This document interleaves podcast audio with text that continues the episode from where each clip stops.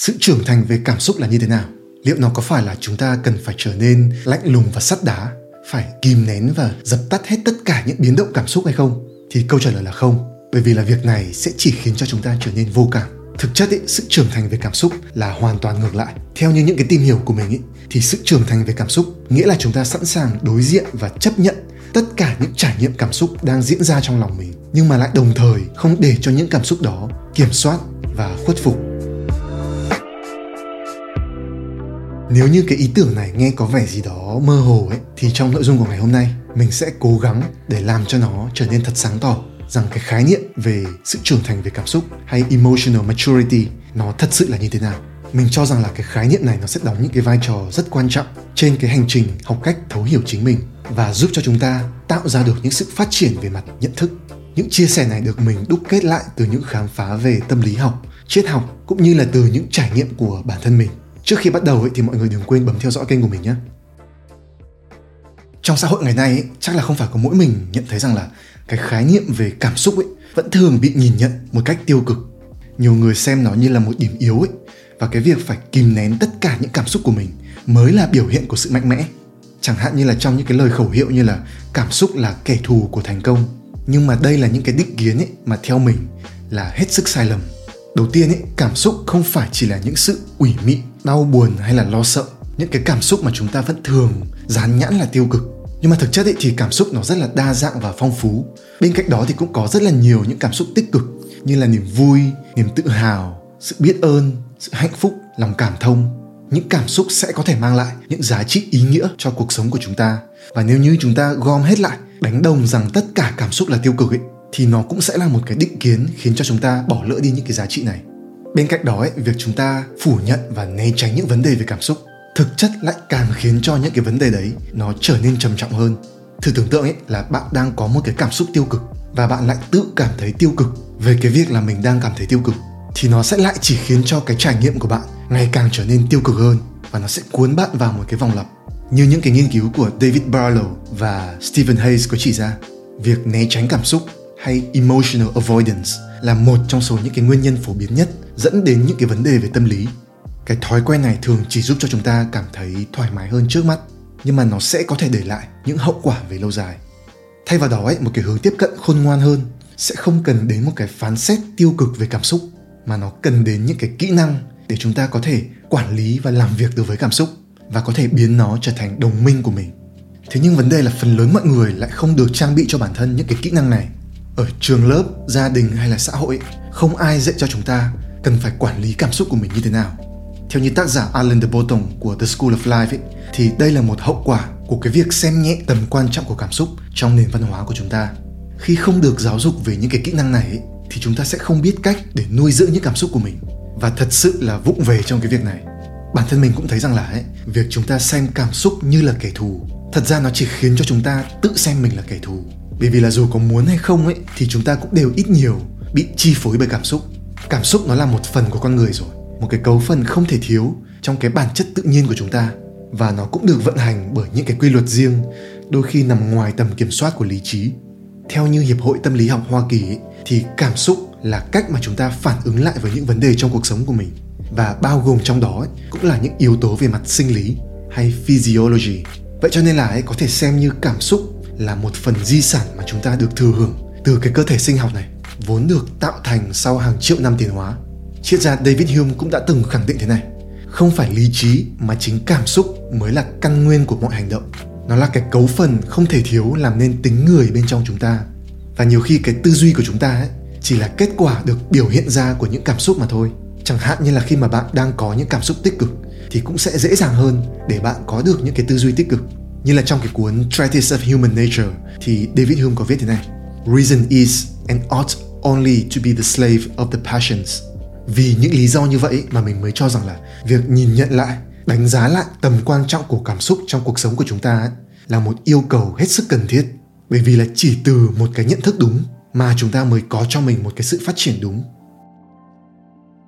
Vậy thì một cái hướng tiếp cận khôn ngoan hơn với cảm xúc sẽ là gì? Theo như những tìm hiểu của mình ý, thì quan điểm của các nhà khoa học và của những nhà hiền triết có một cái sự đồng thuận về vấn đề này đó là việc thay vì chúng ta vội vàng phán xét những cái cảm xúc của mình là tích cực hay là tiêu cực, thì chúng ta cần phải sẵn sàng thừa nhận sự hiện diện của nó bên trong mình. Chúng ta cho phép mình có những cảm xúc như vậy, không tìm cách để chối bỏ nó, mà đồng thời cũng không để cho mình bị nó cuốn theo. Cái nguyên lý này quả thật rất là khó để lý giải bằng từ ngữ, nhưng mà mình thấy rằng là nó sẽ dần trở nên rõ ràng hơn bằng trải nghiệm thực tế. Khi chúng ta dành ra thời gian để lắng nghe, quan sát và cảm nhận những gì đang diễn ra bên trong mình chẳng hạn như là thông qua một số những cái bài thực hành thiền định giúp cho chúng ta trở nên sáng tỏ hơn về cái thế giới nội tâm bên trong mình cũng như là cái cách nó vận hành thế nào.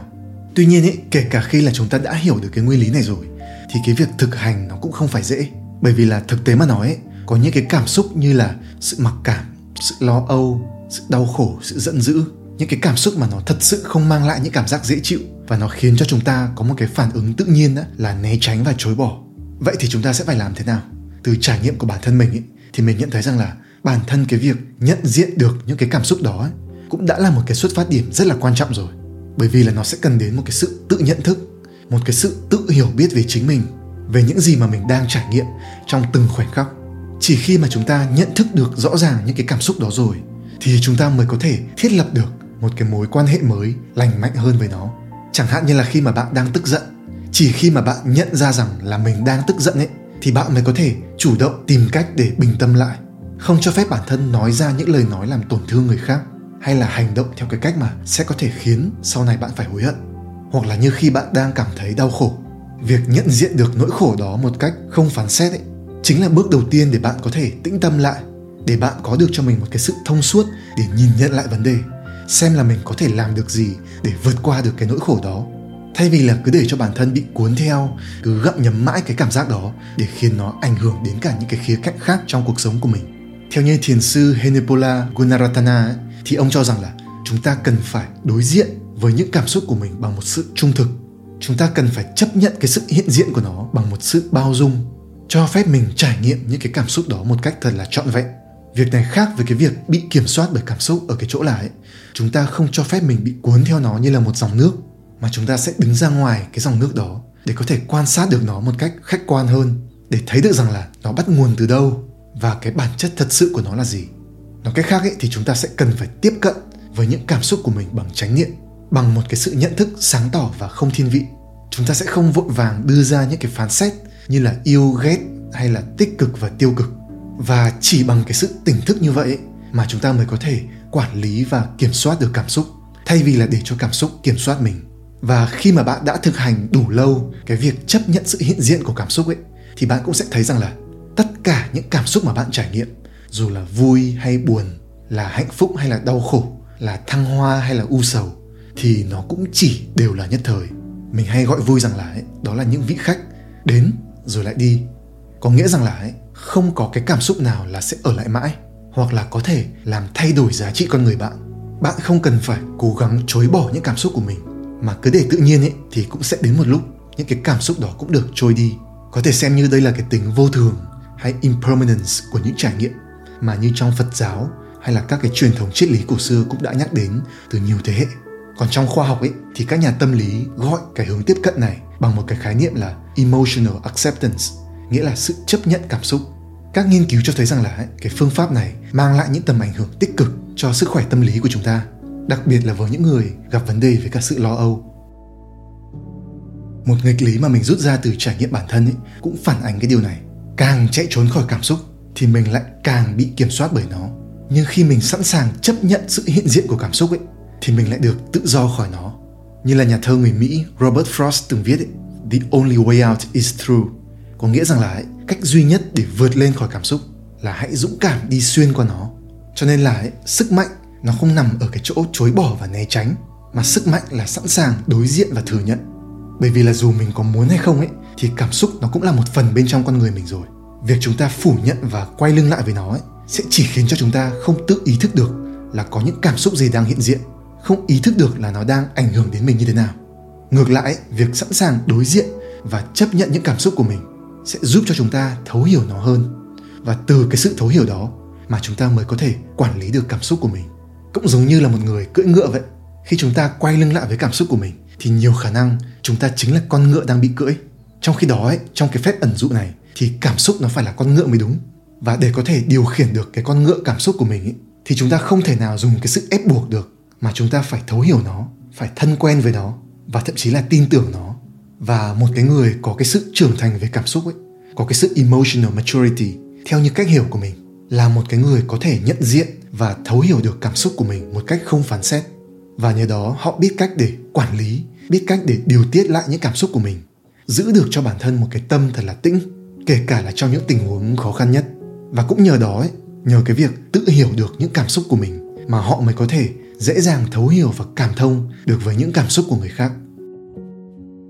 Trên trang Psychology Today ấy, thì tiến sĩ Noam Spencer có một cái phép ẩn dụ thế này mà mình thấy khá là thú vị. Cảm xúc ấy, nó cũng thất thường như là thời tiết vậy. Có khi nắng, có khi mưa, có khi đang nắng thì nó lại mưa. Nhưng mà dù có thế nào đi nữa ấy, thì tự bản thân mỗi người phải có cho mình một cái sự nhận biết đúng đắn để từ đó ấy, chúng ta có thể hành động một cách khôn ngoan và tỉnh thức hơn như là bôi kem chống nắng hay là mặc áo mưa chẳng hạn thì cảm xúc cũng như vậy sẽ có lúc lên có lúc xuống có lúc đẹp có lúc xấu nhưng mà dù gì ấy, thì mọi cảm xúc đều cần phải được mình chấp nhận và thấu hiểu. Nói cách khác ấy sẵn sàng làm bạn với cảm xúc biến cảm xúc trở thành đồng minh của mình mới là sự trưởng thành về cảm xúc thật sự. Mình hy vọng rằng là những chia sẻ này của mình đã giúp cho cái vấn đề này nó trở nên sáng rõ hơn một chút. Mình cũng mong rằng là nó mang lại những giá trị cho bạn trên hành trình thấu hiểu và phát triển bản thân mình. Nếu như thấy hữu ích ý, và muốn được xem thêm những nội dung khác về những cái chủ đề như thế này thì đừng quên bấm subscribe channel của mình để được cập nhật thêm những nội dung mới nhé. Hoặc là bạn có thể kết nối với mình trên các kênh truyền thông khác như là Facebook, Instagram để được theo dõi thêm những kiến thức, những thông điệp có ý nghĩa giúp cho bạn mở mang được tư duy và nhận thức của mình. Mình rất cảm ơn bạn đã dành thời gian lắng nghe mình chia sẻ và hẹn gặp lại bạn trong những nội dung lần sau.